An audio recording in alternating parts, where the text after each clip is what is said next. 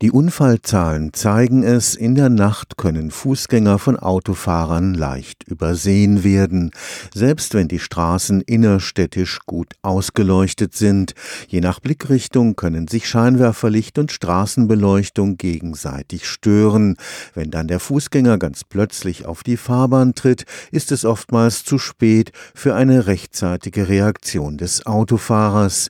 Am Karlsruher Institut für Technologie will man mit automatisch auf die Lichtverhältnisse reagierenden, intelligenten Scheinwerfern diese nächtlichen Unfälle verhindern. Je nachdem, wie Straßenbeleuchtung und Scheinwerferlicht aufeinandertreffen, kann eine Art Tarneffekt entstehen. Der Effekt ist dann da, wenn sie aus verschiedenen Richtungen kommen. Wenn sie von hinten die Straßenbeleuchtung haben, von vorne ihre Autobeleuchtung, dann kann das passieren. Oder genau andersrum der Effekt, wenn sie von hinten mit dem Straße beleuchten, von vorne mit dem Auto, dann haben sie diesen Effekt auch. Dr. Klaus Trampert leitet das lichttechnische Messlabor am Karlsruher Institut für Technologie.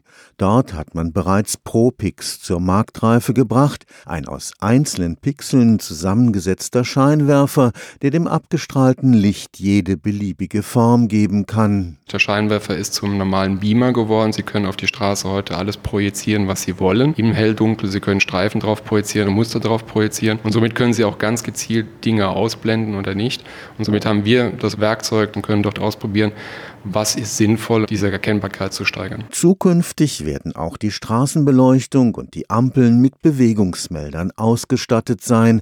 Das OPA-Forschungsprojekt untersucht jetzt, wie diese Informationen an die Fahrzeuge weitergegeben, die intelligenten LED-Scheinwerfer optimal abblenden können. Die Infrastruktur weiß, wo ich stehe, und hier sind Personen an der Ampel, dass man diese Informationen nutzen kann, um auch dem Fahrzeug mitzuteilen, dass das Fahrzeug seine eigene Sensoren, also sein eigenes Licht darauf einstellen kann. Hier sind Personen, hier könnte ich die unter Umständen ausblenden. Besonders wichtig ist die Technologie für die fahrerlosen Fahrzeuge der Zukunft, wie sie im Karlsruher Testfeld seit Anfang des Jahres getestet werden.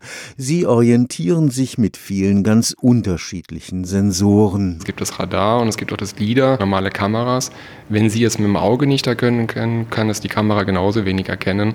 Und dann haben Sie danach im autonomen Fahrzeug das Problem, dass sich die Sensoren unter Umständen widersprechen. Das Radar erkennt, das LIDAR nicht, und dann haben sie einen Konflikt in der Software, und da hilft es, wenn die Erkennbarkeit einfach besser wird, wenn sie halt keinen Tarneffekt haben, wenn sie den Kontrast wirklich hochkriegen, dann kann es manchmal auch sinnhaft sein, den Scheinwerfer auszublenden oder auszuschalten, anstatt noch mehr Licht zu machen. Stefan Fuchs, Karlsruher Institut für Technologie.